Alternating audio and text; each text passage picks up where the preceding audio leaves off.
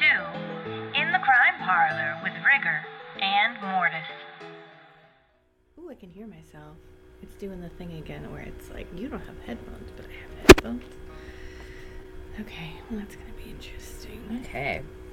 Okay, Well, I'm Mortis. I'm Rigger, and this Hello. is a slightly less than enthusiastic episode of In the Crime Parlor with With Rigger and Mortis. and Mortis.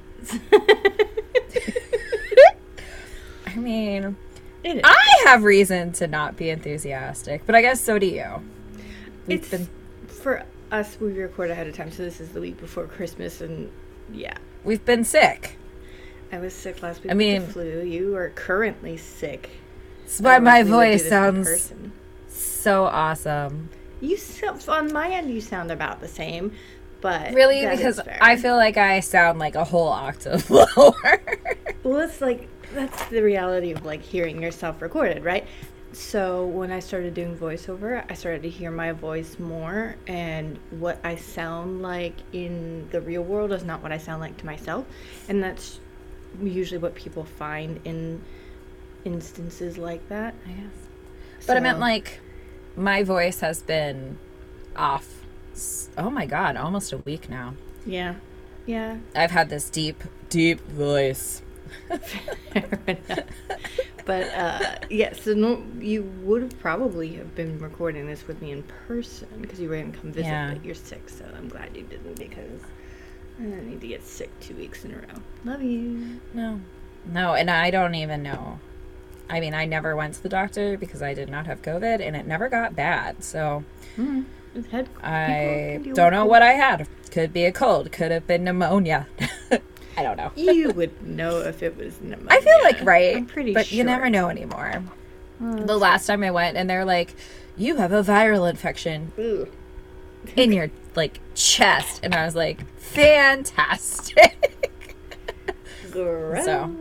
Uh, yeah, Yeah. that's true. You do get sick, sick, but you work around a lot of people, so that's I why. do. I do. Anyway, uh, did I tell Ah. you? We're totally off topic. We are Man, totally off we- topic. This is more banter than we normally do, but it's all relevant. Um, did I tell you I was listening to an episode of My Favorite Murder a couple weeks ago, and Karen and Georgia were talking about how they were like, "We're just going to start over, start a podcast where no one knows who we are, we don't tell anyone we're us? doing it," and I was like listening, going, "Were we ahead of the game? That's awesome. Just, just starting over. No one knows us. no one knows who we oh, are Oh man, by design." For no one knows us. I've been giving hints to a friend. yeah. Do you think I've been giving hints to friends. I don't know. I mean, there's no idea right now, but I also think like the hints that I'm giving are hints that like I don't know how you would plug those in unless you were just like scrolling endlessly and clicking on like different podcasts to like read what the episodes are and stuff. So, Yeah. I don't know if you. but at the same time, it- I feel like if you probably did anything on social media, like you probably could have hashtagged something I said as a hint and bam. So, maybe. I think I did on TikTok post one of the things as a hashtag. I actually don't remember, but that's fine. I've hashtagged every reveal case, Okay. I think. So anyway, I thought that was funny because I was like, Okay, hey, so back back to our theme, girl. Yes, our theme for this week is theft. For a second, I was like, I don't remember. You just finished your research. I like 10 know.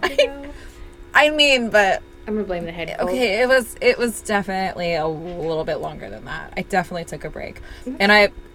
The terrible thing that went through my head was too was, I wonder if I can order a burger for takeout and get it in time.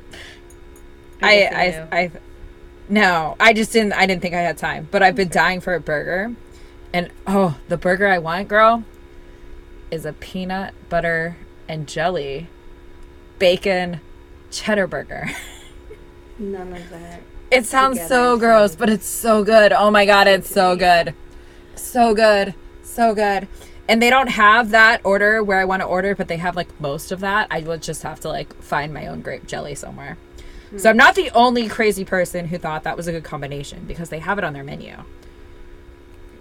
Yeah, I'm I'm gonna pass on that one. That doesn't appealing to me, but that is what it is. Um, so, for those of you joining us for the first time, the general idea is every episode, at the end of the episode, we spin the wheel of doom and we get a topic for the next episode that we both cover. In addition to that, every episode we also have a special drink that you can partake in prior to the um you can make it but drink responsibly you can make it and enjoy it with the episode there's usually a theme that goes along with it and did Or it links to a case.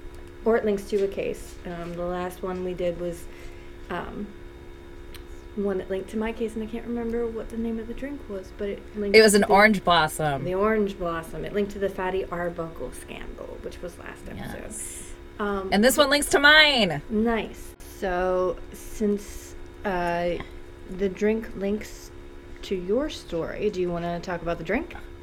I can talk about the drink. I'm sorry, you will have to So- put down your knitting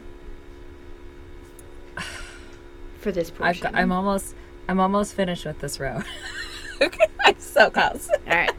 Okay, okay. So um our drink and I had to look up what some of this stuff was, girl, because I like didn't know. I thought it sounded um really so we I I'm assuming this is the recipe that y'all you found too.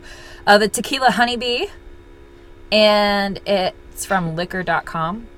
So the ingredients, which is this is what I had to look up because mezcal. Did you know what that was? I had no idea what that was. no, but I'm not. So so this recipe, so this recipe has you basically rinse your glass with this mezcal, which coats the inside layer. Girl, it's tequila. You like coat your glass with tequila really fast before you put all the drink in it. So it's kind of neat. so, um, but it has this you you like I said, you rinse with this mezcal. I'm probably saying that wrong. and then um the rest of the ingredients are tequila, honey syrup, lemon juice, um, bitters, and you can garnish with a lemon peel. So Ooh. I quite honestly that like sounds like something I'd probably I'd probably I would probably drink that. I like tequila. I like. I don't know how you feel about- Unfortunately, tequila and I get along way too well, so I have to. you know, Oh, in moderation, otherwise That- things get inappropriate. That was my uh f- first legal drink. Was tequila? Was tequila. I took tequila shots with my dad. I think he'd I think he'd been waiting some years for that one. Oh, you and I have Well- very different. I didn't have a great 21st because my birthday was during a, a break in college. And and That's because right. it's close to a close to a holiday se- uh, holiday. yeah, so since since my birthday's by a holiday, I forgot you know, I got. I got to party I got to party with my dad. Okay, so we we gotta move on to my my theft crimes. Yes. Um, so I guess I guess I would start with the first one that I really wanted to do. Um, I I'm just on a weird little kick right now, and I was like, oh, I should like Google uh, uh, crimes of theft and hockey, right? Because you like hockey. And what I like hockey. And what came up, girl, was pretty neat. However, it's figured this out. Something got fucked up. Okay. Who who was the problem? oh, my voice kind of went a little weird too. So. I my nose. I probably need some honey, I have some. but I don't honey have any local. I don't have any local honey right now, so Really? Yeah, it's a problem. When I worked at Van Gogh, they sold like exclusive honey in the in the store, like local you honey, need- and it was like oh. twenty five dollars for a local exclusive honey. It was a local honey. It wasn't exclusive. They just worked Oh. with this local company and charged like 300% the value of it. Holy shit. Yeah. No. I only I I I don't know if you saw that. I apparently had a sleeve in my blanket. and it was like someone was someone was touching me. oh my god. Last night at 2 a.m., stuff started rolling off of it sounded I thought it was it was probably ghosts. Well, your house is haunted. We did discover that on your cameras. I'm pretty sure it's haunted. Yeah. Considering it's a, the first, you're the first person living in it, so the land must be haunted. Uh, probably. Probably. Um, but yeah, did, weren't you? It was the the one over your refrigerator. You could see the Yeah, right. Yeah, it was weird. Anyway, But yeah, no, last night at 2 a.m., things started rolling off the side table. and nothing to do with your cats.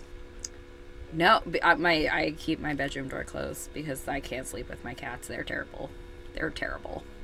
they just keep me. They just keep me up all night. The Cassie, Cassie just literally licks my face the whole night. And then Andy's like, "Hold up, I can't get close enough to your head. Let me just Smother you in weasel my on sleep. in here. Yep. hmm And then and then it's like at like 3 a.m. It's like let's party and run, like let's let's get all of our our little heebie-jeebies out and run everywhere. And you know they could run downstairs, but instead they run on my bed. Why are you being like a ghost? Because I wanted to blow it out, but I also wanted to freak you out. Okay, Obviously. so now that I've gone off topic. All right. Okay. Right. So, your topic, mm, Well, my topic was theft. your specific. Don't make me come in there and smack the shit out of you, because I will. I will find you and I'll smack you. You're punchy. okay, so I, I wa- obviously it's honey, but I wanted to do hockey, and when I looked up theft crimes hockey, uh, actually it's something really I had no idea about, and I was like, oh, this looks really neat. However, there's a Netflix series that like goes over this. Okay. and apparently it's a pretty good episode. Um, so it's called Crimes and Penalties, which I also thought was great. uh, that's the name of the episode. The ep- uh, the series is called Untold, um, and it actually has to do with um, a UHL team. UHL, yeah, I was right there.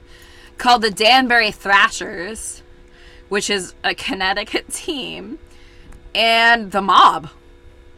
Okay. Right? So I'm like, I think I just need to watch this episode. I'm not going to cover it. That's I think I, I just think I want to watch, watch this it. episode. Yeah. Right? So I'm like, hopefully it's still on Netflix. It should be. It we should set like up like a watch party because I want to see it. I am. I mean, it seemed like it was. I think it was a year old. Was the article? Okay. Is that? Open one of your Clicked. Yes. 17 Yes. tabs. Okay, yeah, it was bad, girl, and I'm still not. I, I, I, I'm that person. So I, I know I have a lot of people in my life that like, like, like one tab open. I am like a solid. Most, and I have multiple windows too. It's not just one window. I think most of them have at least 10 tabs. Some of them are upwards of like 20. I think the one I hit like 30 or 40, girl. That's interesting. I'm bad. I mean, I probably have like over a hundred and some on my phone within I can't do that. the. I'm that person that doesn't. I can't close it until I'm done with it, and it's. And the terrible thing is, so many times I've closed like our drink recipes, Mm-hmm. and I'm like done, and then I can't ever find them again. Yeah. No, I get that. And when I need them to like write out the recipe, I'm like, oh no. So I don't close things anymore. That's fair. I mean, I so I used to be that way. I used to not close anything and be like, okay, I need this for later. And what I discovered is I would never close anything, and then like my ADHD would just be spiraling out of control. But I learned if I screenshot something, I'll be able to ah. find it later. Now I just have a plethora of screenshots I never re- revisit again anyway, but it helps. I mean, yeah, I I don't know. I used to do that too. I don't know if that was helpful because then I'd have to be like, well, let me try to Google this. And then you can't find it that way either. Yeah. So I'm fine with my 17,000 tabs open because I think that's the person I am. So. Shit happens. Okay. So so my real my real one though has to do with honey. And I thought this was super interesting. I've always been into like and quite honestly as I was searching like I feel like I've heard about all of these different food ones, but I hadn't heard about this honey. It's not really honey, it was bees. so, um but I mean, have you heard of like the cheese trucks gone missing? No. No. Not even I li- thought- how many So food thefts are there? What the fuck? Oh, there's lots, I'm girls. sitting here there's going, lots. I've always been fascinated by the food things, and I'm like, food, yeah, no, I get it. And are there that many food no, like thefts? food thefts. Yes, girl. Yes, like okay, probably not, but like yes. Okay, probably not. but like I'm talking like major thefts, like like it, I think it was like almost a million dollars of cheese. Jesus like Christ. or chocolate chocolate too oh man i also came across the great beanie baby heist i couldn't it was okay so one of the other ones that came up was the nutella and kinder chocolate egg heist okay, first of all, you It can't skip over almost- baby heist. Either the babies are heisting or no the no no it was a babies. beanie it was it was beanie babies Beanie You missed- baby you heist. missed the beanies I missed the beanie. Yeah. I just heard baby heist, and I was like, the great the great beanie baby heist I mean, babies are little thieves. They have little hands. I mean, my sister was a kid, and she accidentally stole a candy bar on purpose. Yeah. Uh, more recently, there was a black truffle heist. Girl, I'm like, I don't know how you know the Wisconsin cheese heist. Like, how do you not know any of these? These are like, I love these. I'm I don't know like the years. By this. I don't. Uh, there will be googling. Googling will be had after this. I think Continue. a lot of I, a lot of those were more recent too. I think, like like the last like eight years, ten years. So, anyways, and like I, it's like I'm- significant qualities because because when you also steal that much like quantities. Got it. I I mean, fancy black truffles are fancy. They are of quality. I mean, yeah, yeah, yeah. But but um but like how do you get rid of that much cheese? You know? So cheese. and that much my chocolate. mind is really blown. I I don't think I've ever heard of a food theft. At So, least not but- that like it stayed in my mind. It's just it's just me, okay. You are the problem. Um, it's you. I, it is. But but well, and and the funny thing is with a lot of these, not necessarily my case because my case is a little bit different. It's not necessarily food, but um, it is. uh, it it's all related to food. Um, but with these two, the the people who end up stealing these trucks of food, it, and usually it's trucks, um, can't find people to sell large amounts to so they usually don't make a ton of money. I mean they they you know they make some but like not not like as much as they've stolen in product so. Interesting. but anyways back to my case i there's a lot of tangents i thought this was going to be a really short episode It's not going to be. Maybe- Between maybe not, because I- difficulties in this, it's not going to be a short episode. because i'm going on all these different tangents about food oh that burger um so anyways my sources are theguardian.com Ooh. Npr and nbc news so if you haven't got what i'm talking about i'm talking about the beehive beehive heists Beehive heist. beehive heists. Yeah, it's a tongue twister. Beehives are going missing. Um, and this actually started uh, probably half dozen years ago. I love how I threw that one in. Half a dozen. You couldn't just say six years ago. Six years ago. Gotta, you gotta be, is- you gotta be cryptic. I don't. I'm literally like, yeah, that's that's the word you need to use. I'm sorry. You're doing Guys, great. oh. You're doing wonderful. I'm not even on medicine. Maybe that's the You problem. probably need to be. Uh, okay, So, um, a lot of these articles were from 2017, kind of during the summer. However, my most the most recent one, I can't remember which one it was, was um, from 2020. So, it is it's still prevalent. It's still a problem, guys. So, um, so I, I, was talking about food. Um, California, uh, if you did not know, is has a huge almond crop, and I'm, I'm sure you've heard they. It, it takes a lot of money to grow almonds, like water wise and apparently bee wise. So um, billions of bees are needed to pollinate for the almonds. So they don't have enough bees that live in California to do this. So they need to bring in over 2 million beehives for a short time in February when the trees start to blossom in order for us to be able to have to harvest almonds. So, um, about two thirds of the nation's commercially managed honeybees are sent on trucks to this um, area in California from places all over like Colorado, Arizona, and Montana. Um, and unlike native wild bees like bumblebees and uh, honeybees are carefully marshaled in hives and are now more valuable as pollinators than as honey producers. So, fun, fun little fact. Um, however, um, I don't know if you knew this too, our bee population um, is struggling. So, be kind to bees. So, my my story, and it's kind of a few different ones together to kind of bring apart this. It's not a single case. So, and I'm gonna butcher all these names. I can't even take a guess at some of these names, girl, and I'm sorry. So, Max, Nicolay Shuck, Call him Max.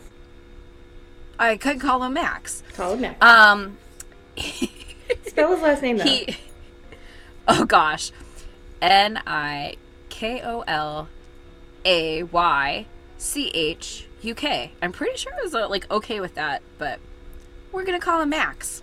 So he would uh, rent out his bees to um, almond orchards, and in 2017, a thief stole four stacks of his hives.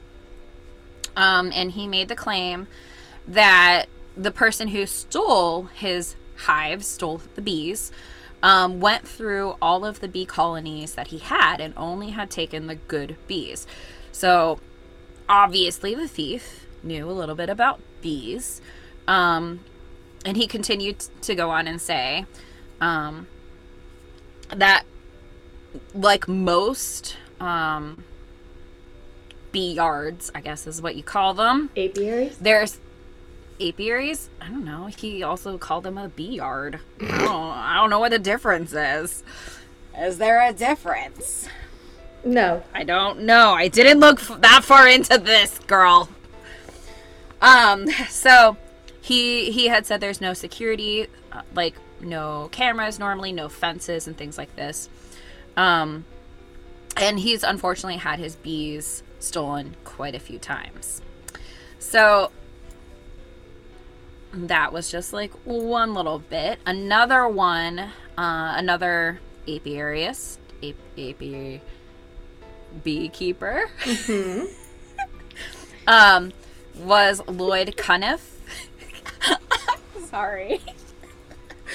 Oh man. Um, so Lloyd Cunniff, um, had been bringing in his bees from, um, Montana, I believe. Um, and he had brought over 488 beehives in January of 2017. Um, and apparently they had a very distinctive pine and cedar box, like like hive, was created. Um, and he put them down in a remote area ne- uh, near a levee.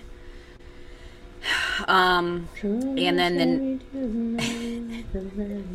Sorry. We're like on a singing kick tonight too, guys. This is great. Um, but when he returned the next day, there was some heavy fog, and he went back to find them with a hired hired help. Um, and as they were using the GPS, he when they were getting to the area, he was like, "There's there's no way this is the area," um, because there weren't any bees, and unfortunately, all of his hives, his boxes, were gone. Um, and so he, it cost him about a hundred thousand dollars in pollination fees. So that that's how much he was getting paid for his bees Jesus. right? Just just to bring him down to California. Um and he estimated his total losses of more than four hundred thousand dollars. Um so so what what goes on? There there's many thefts over uh, 2017 i've got some numbers kind of a little bit later. Um, but shortly after these thefts um, they found um, in fresno county basically a beehive chop shop to quote as everyone's been saying it a chop shop um, and they found all of these different bee boxes and they were just so many different kinds of boxes and the boxes that they were like finding and kind of piecing back together were none of them were stolen from Fresno County. Um, however, they belonged to beekeepers, as we said, from around the country because they were bringing in their bees to pollinate the the almond trees. Um, so they kind of uh, uh sorry, my eyes itchy. um, so apparently bees kind of go missing, bee boxes go missing all the time, every year. However, this was like the greatest bee heist. So Oh, it's terrible to laugh because It is. It's so. It's tragic, it's actually. so bad. All these bees. Um. So they kind of believe that a lot of this, um, and especially as I said earlier, um, with Cunniff, was it Cunniff? Um, the one that no, it was the other one that they went through and handpicked Max. like the boxes maxes yes uh, so they they were thinking that it was definitely someone within the bee community and and there is kind of like a beekeeper code that says like you don't mess with someone else's bees so I, I did enjoy that little quote in one of these articles um Real quick. so it That's What? That's the quote for the drink. um okay so so um police ended up kind of they had a suspect. I don't it i couldn't really figure out how they found this suspect. Um however there was a little bit of uh one of the articles had had this um i guess like the accomplice accomplice oh my goodness the accomplice um, was the person who kind of led them possibly to their suspect. Um um, so as mentioned in January of 2017, hundreds of hives disappeared in Sutter County. Um, and I do believe part of Cundiff's was possibly like with that. Um, so police in March um, had a case brought against Pavel Tavernid. Nope. Ter. Nope. Spell it. I'm not T V E R E T I N O V. One more time. T V E R E T I N O V.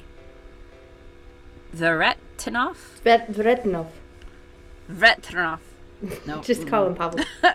it's Pavel. Oh my gosh. Vretinov. Tre- Vretinov. Vretinov? Vretinov? Vretinov. So is the T silent? I think so. Like Tchaikovsky. to to okay. Oh yeah you guess you're right there. Okay um so apparently he became a suspect after he brought in a beekeeper from missouri. Um and this beekeeper uh, noticed that some of the beekeeping equipment, as, as well as these boxes and like the thing, the the equipment, I guess, um, was marked with um, some identifiers that look like they possibly belong to some of his friends, and that that his friends obviously, like a lot of uh, these beekeepers were sending their bees to California. Um, so he actually contacted his friends um, because he just kind of noticed that, like, like I said, that he thought some of those were his, but he was also noticing that some things did not look right. Um, so the police, I guess, were then called, um, and they found this field. Uh, they did not even want to exit their cars because apparently the bees were um, so aggressive. Um, but they had noticed a lot of the beehives, the boxes were torn. Um, and this is the chop shop field, as I mentioned earlier. Um, so, and because this is so prevalent of these beehives being stolen, um, there's actually specific detectives that deal with architectural, architectural, agricultural crimes very different. um, so what they when they noticed this chop shop, um, they were noticing that none of the boxes were really matching, and it was like really untidy. And like I said, some of these boxes were broken open. Hives were um, kind of being split and things like that. Um, and and if you didn't know, um, bee the bees they do kind of beekeepers will sometimes split their hives um, in order to kind of grow because um, over winter and things like that, um, there are diseases and things like mites that um, will kind of attack the hive. Um, so, in order to hopefully grow their population, they split them. However, this field was just left in disarray. Um, so they estimate the police estimated that there was over 200 or 2500 hives that belonged to a variety of different owners um, and then that's when they arrested pavel um, that he was the person that was hacking up the hives and try to sell them uh, to the needy growers because obviously all the hives were being stolen so these uh, orchard owner still needed to have things pollinated. So, um, bouncing kind of back, um, the beekeeper who reached out to his friends, they hopped on a plane, the friends, and came to Fresno, where they definitely identified um, their stolen property. And um, apparently, there was two other areas within Fresno area um, that were being used to store the stolen property, these hives and other um, equipment. So, um, unfortunately, uh, as I mentioned earlier, um, uh, his bees, his hives, um, were lost and they were found um, at one of these fields. So, um, Pavel was apparently arrested on April 28th, 2017. Um, however, and I don't, and I, I could not really find um, if he was officially charged. And at the time of this article in 2017, they were thinking that they were not pursuing additional charges um, because it was possibly going to be going federal. So, um, up and I, and I mentioned that he had um, an accomplice. Accomplice. I don't think it was the beekeeper he brought in. That wasn't like super clear in any of them. However, um, his accomplice was Vitali Yuroshenko. Yeah. I think that's Vitali. That was- I don't know. It's not my normal. It's not Vit- the normal Vital- spelling. Vitali is the is a is a name, so I mean that sounds consistent across the board. So, um, but apparently there had been many documented um, bee heists um, and over a million dollars at that time, I guess in 2017, um, was kind of lost. So, um, kind of picking up in January 2020, uh, unfortunately, even though um, these two were charged possibly or looking or they were at and they were apparently when they were first like being charged it was um, they were looking at possibly 10 years. So like i said i don't quite know if that went through. Um, but in 2020 in january 2020 um, mike potts who was the owner of pottsy's pollination in oregon um, loaded up 400 of his hives on trucks and drove them down into California. Um, he unloaded them into a holding area and returned a few days later to find 92 hives were gone, um, which was about apparently $44,000.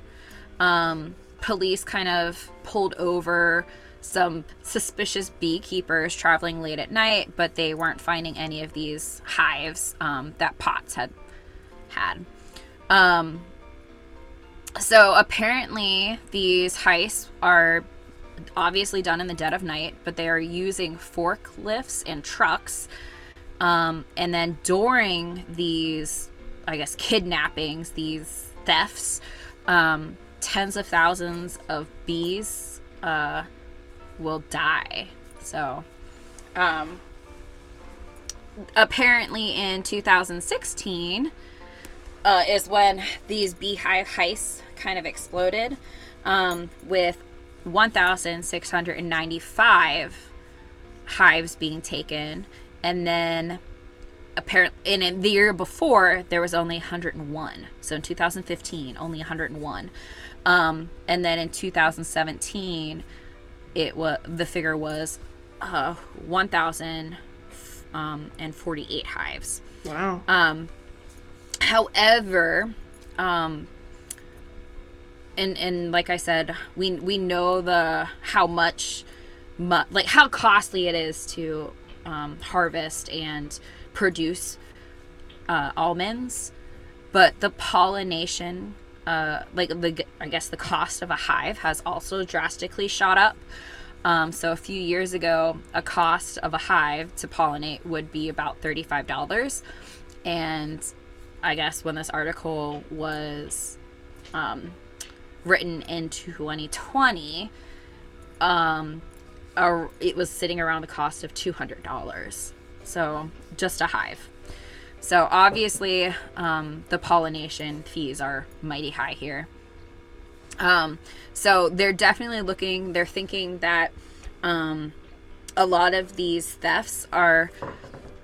They hate to say like within the community, but it's it's hard for um, just a normal person to go in and um, steal just hundreds of uh, hives overnight.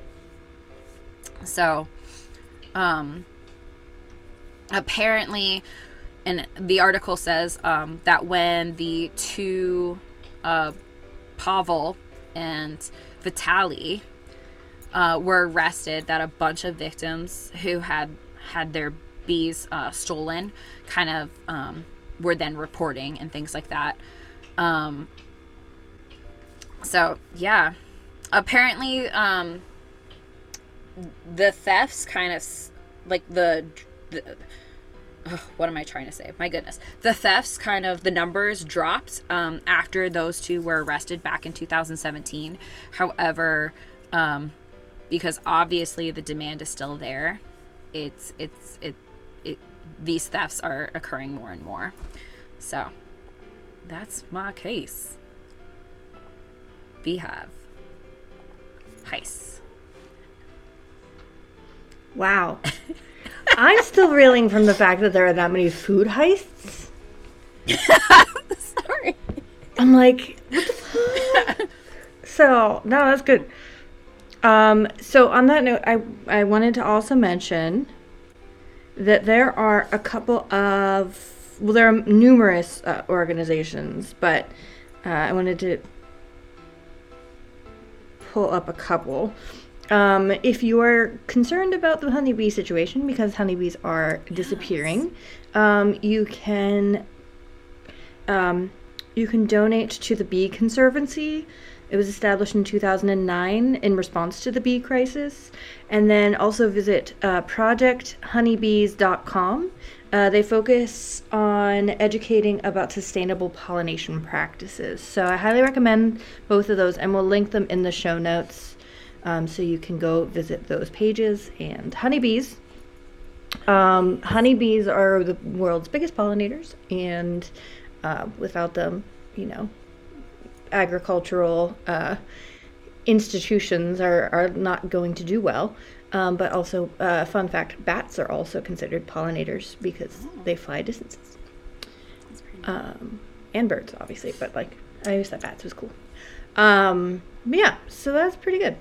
Well, so I I remember hearing about like the Great Molasses Flood, but that was somewhat different. It wasn't a heist by any means. It was an oopsie with a lot of molasses that a bunch of people died. Um, but yeah, so like food heists, uh, I, I I think in my mind I knew they existed, but I didn't think they were that prevalent. That there's a whole genre of heist. Uh, I mean, could you just imagine like Fast and Furious where they're like just stealing food trucks? have you seen that movie recently? Or at least gone back Uh, Fast to and see what they've stolen? DVD players No. and and fat screen, fat back TVs, oh, fat back TVs. Not even I flat mean, screens. Obviously, cheese, black truffles, and bees are where it's at. clearly. Um, Fast and the Furious, the Great Bee Heist. Okay, so my topic is actually the Manhattan Savings Institution robbery of 1878. Oh, I saw that one when I was like, oh, what should I do? Yeah, That one popped up, and I was like, eh, I'll pass. that's fair. So I'm glad you did it. Yeah. Because obviously I was in food. you were on the food. You were in. It wasn't. It wasn't food. Um, so I uh, my sources are the Village Preservation villagepreservation.org, uh, crimereads.com and wikipedia.com.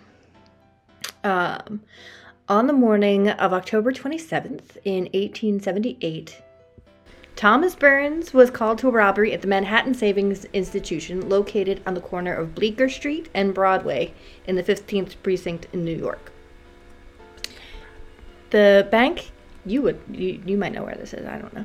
The bank had until then been viewed as a fortress with a maze of bolts, locks, and thick steel doors that opened to a steel vault with a separate safe within. In addition to holding millions in cash and securities, the bank was a repository for money, jewelry, and other valuables of some of New York's most prominent citizens, including Andrew Carnegie, John D. Rockefeller, and Jay Gould. Uh, just as astonishing was the reported haul of nearly three million dollars in security and in securities and cash, the equivalent of seventy million dollars, which is the sorry, which is the equivalent of seventy million dollars in twenty twenty one dollars. It was and remains the greatest bank robbery in the city's history, according to the New York Times, and the most audacious.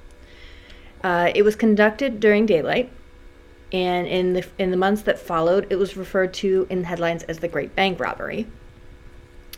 Um, Burns arrived on the scene around 11 o'clock with his boss, Police Inspector George Walling, and Burns became uh, in charge. He was he took charge of the indes- investigation, and the first witness that they questioned was the bank's janitor, 50-year-old Louis Werkel, what Reckel, Reckel, W R E C L. I, I misspelled it and Werkel. Reckel. Um, the Times described him as, quote, a little old man of no physical strength and apparently less courage, which is a little rough. I'm sorry. That's great. It's I want to be described like that. that's pretty brutal. Reckel, who is a German immigrant, had worked at the bank for 20 years. Uh, just before 10 in the morning that morning, Reckel burst into the barber shop in the bank's basement and shouted that the bank had been robbed. Uh, the barber ran to the police headquarters on Mulberry Street and reported the crime. Okay, so hold up. Yeah. There's a barber shop in this bank. Yes. So banks back then were not what they are now, which is an an, Obviously, an they, we don't have entirely barbers now. We do have barbers now.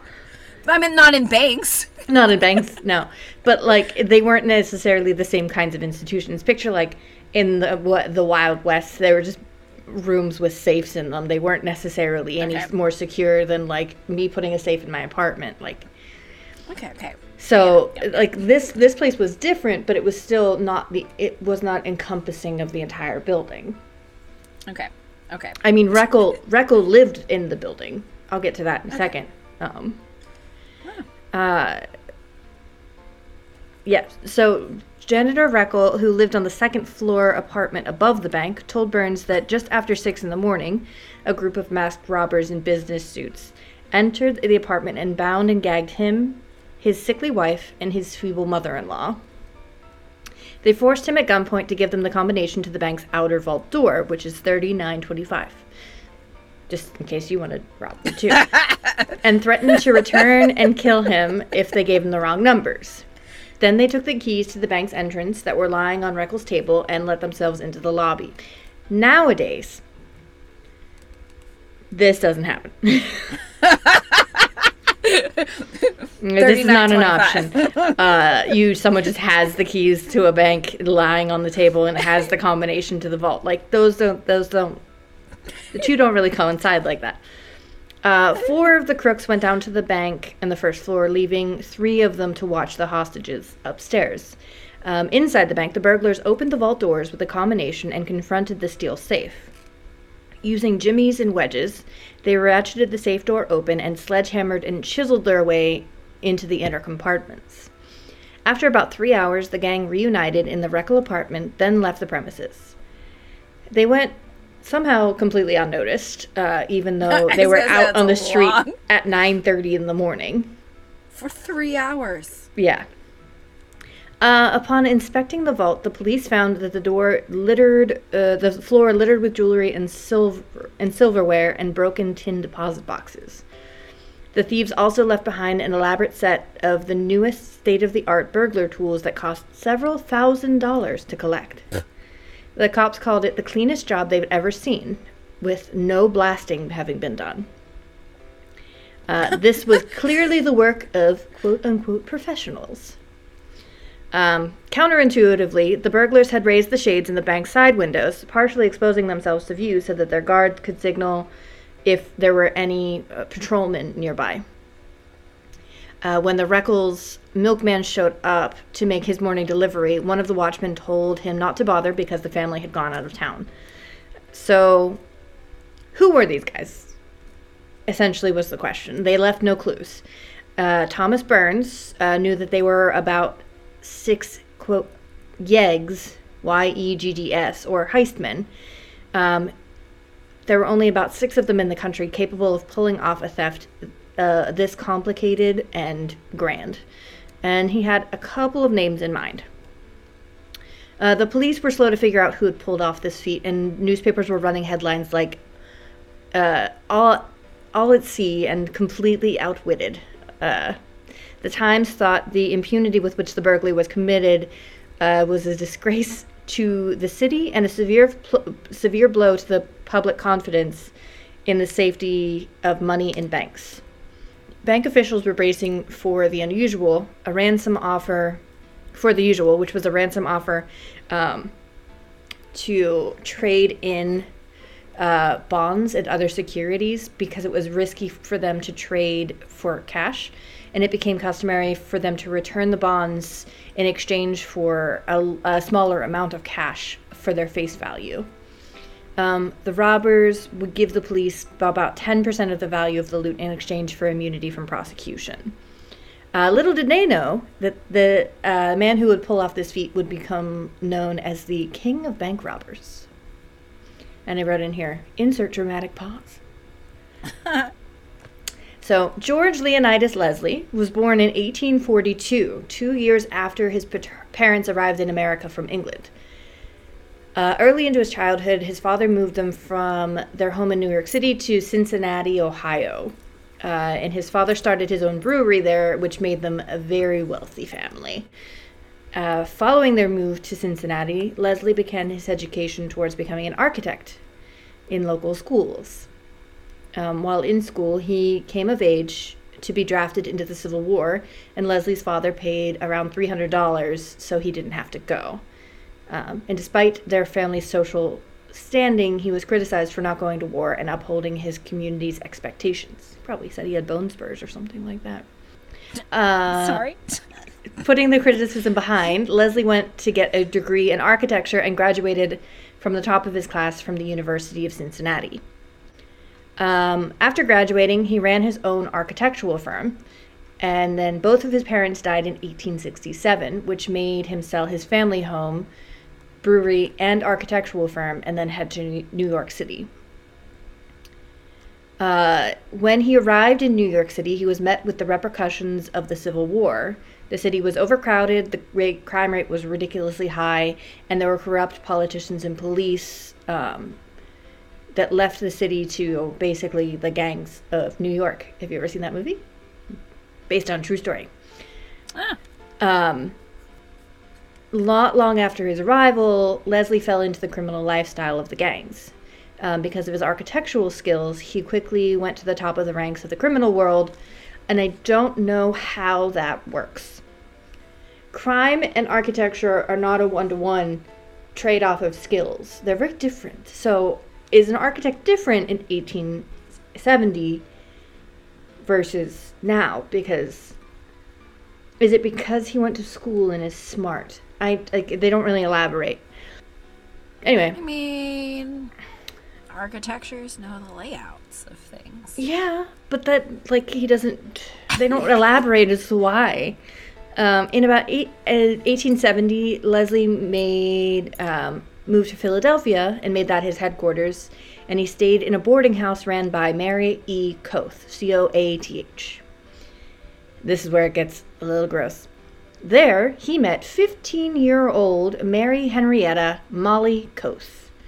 And Leslie and Molly got married after a short courtship. Which is gross. Um, following their wedding, they moved back to New York where they lived a lo- the life of a society couple. Uh, thereupon, which is a word I like to use, Leslie formed his own gang of skilled bank robbers uh, early in his criminal career. Uh, the more important associates in this gang were Tom Shang Draper, Jimmy Hope, Banjo Pete Emerson, Jim Brady, Abe Coakley, John Red Leary, Worcester Sam Paris. And that's it. I don't know why it sounds like I was going to continue that, but he was the last one. Sorry. Moving on. Leslie was the mastermind of the gang. Leslie was the mastermind of the gang, and it was job to research, plan, and plan the robberies. This is where I think the architecture comes in, but like, that makes sense. But like, otherwise, what? Anyway, before the before every robbery, he would obtain the building blueprints. Um, with his There. architectural background, it allowed him to build scale models of his intended targets. Uh, sometimes, uh, yeah, uh, scale models of. I said that part right. Yes, yeah. Sometimes he would rent a safe deposit box or open an account in a particular bank, which gave him an excuse to spend time in the building and observe the layout and operation.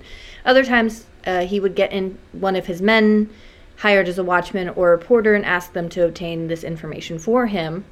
Um, when he was certain that the robbery could be committed without him getting caught, Leslie would select his accomplices and explain to them how to execute the robbery. Sometimes he would set up a room to resemble the inside of the target so that his men could practice the robbery while Leslie watched. Kind of interesting. Very reminds me of um, Ocean's Eleven. Yeah. I, well, I'm like sitting here. Is this based off of? Yeah, maybe. Is this from Could be. the Ocean's Eleven is based off this? Well, Ocean's Eleven is also a remake of another movie. It was basically the same thing. Yeah, right. But I I'm. I'm wondering though. I I kind of want to look it up. Fair enough. Um, Leslie had models of many vaults and safes used in the United States, and before he committed a robbery, he would find out what type of vault or safe his target used. Then he would spend months figuring out how to open it without the combination. He even invented, or no, he didn't invent, sorry, he did not invent this. He used a device called the Little Joker, which was a wire device that you would insert into the bank's safe lock uh, in advance of the robbery. And over time and extended use, the lock's tumblers would leave dents in the wire, and so you could essentially record what the combination was. Um, the use of this tool required uh, George to enter the bank at least twice prior to executing a robbery, once to place the device and the second time to retrieve it. And you could you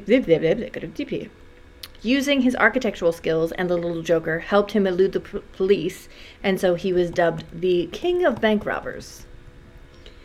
His associates would follow his instructions and carry out the job, and his gang robbed many banks throughout the years. Uh, from the time Leslie arrived in the East in 1878, it was estimated that his gang, he and his gang, were responsible for 80% of the bank robberies in America, which is a fuck ton of robberies.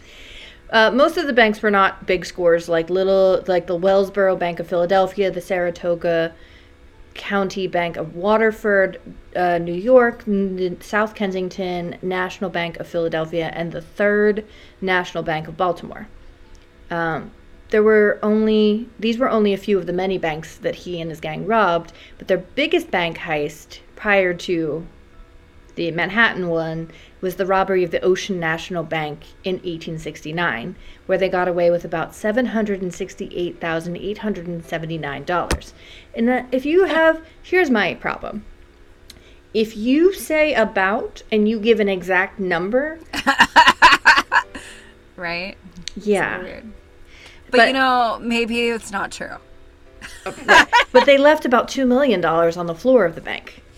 About? Uh, they, yeah. Uh, it, this one says approximately. Oh, okay. So it's it's a rough estimate for that one. Um, so throughout some of their marriage, uh, his wife was clueless about his criminal activity. Uh, when she did find out, it didn't seem that she was really bothered by it because they were doing pretty well financially. Um, she did not enjoy, uh, and this becomes relevant uh, potentially. Uh, she did not like that he was spending a lot of large amount of time and money on other women. Uh, and this led to a lot of problems in his marriage and later in his gang.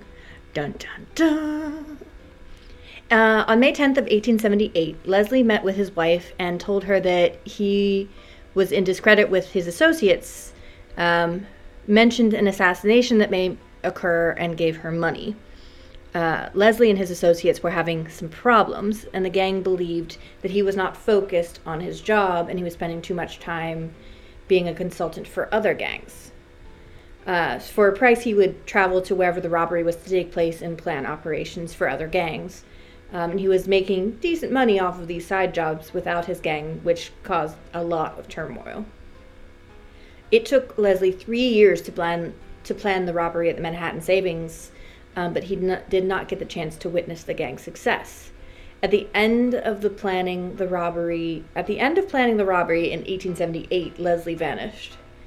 And despite his appearance, no, despite his disappearance, uh, Leslie's gangs carried Leslie's gang carried on with the robbery. Uh, with direction in planning, they got away with two with about 2.5 million dollars, which we discovered is a lot. Um, even his wife never saw him again. Uh, even though that was the most money they had ever stolen, Leslie's gang ran into unexpected problems. Not all of the money was cash. About 250,000 of it was negotiable bonds. 12,000 of it was cash, and the rest were registered bonds.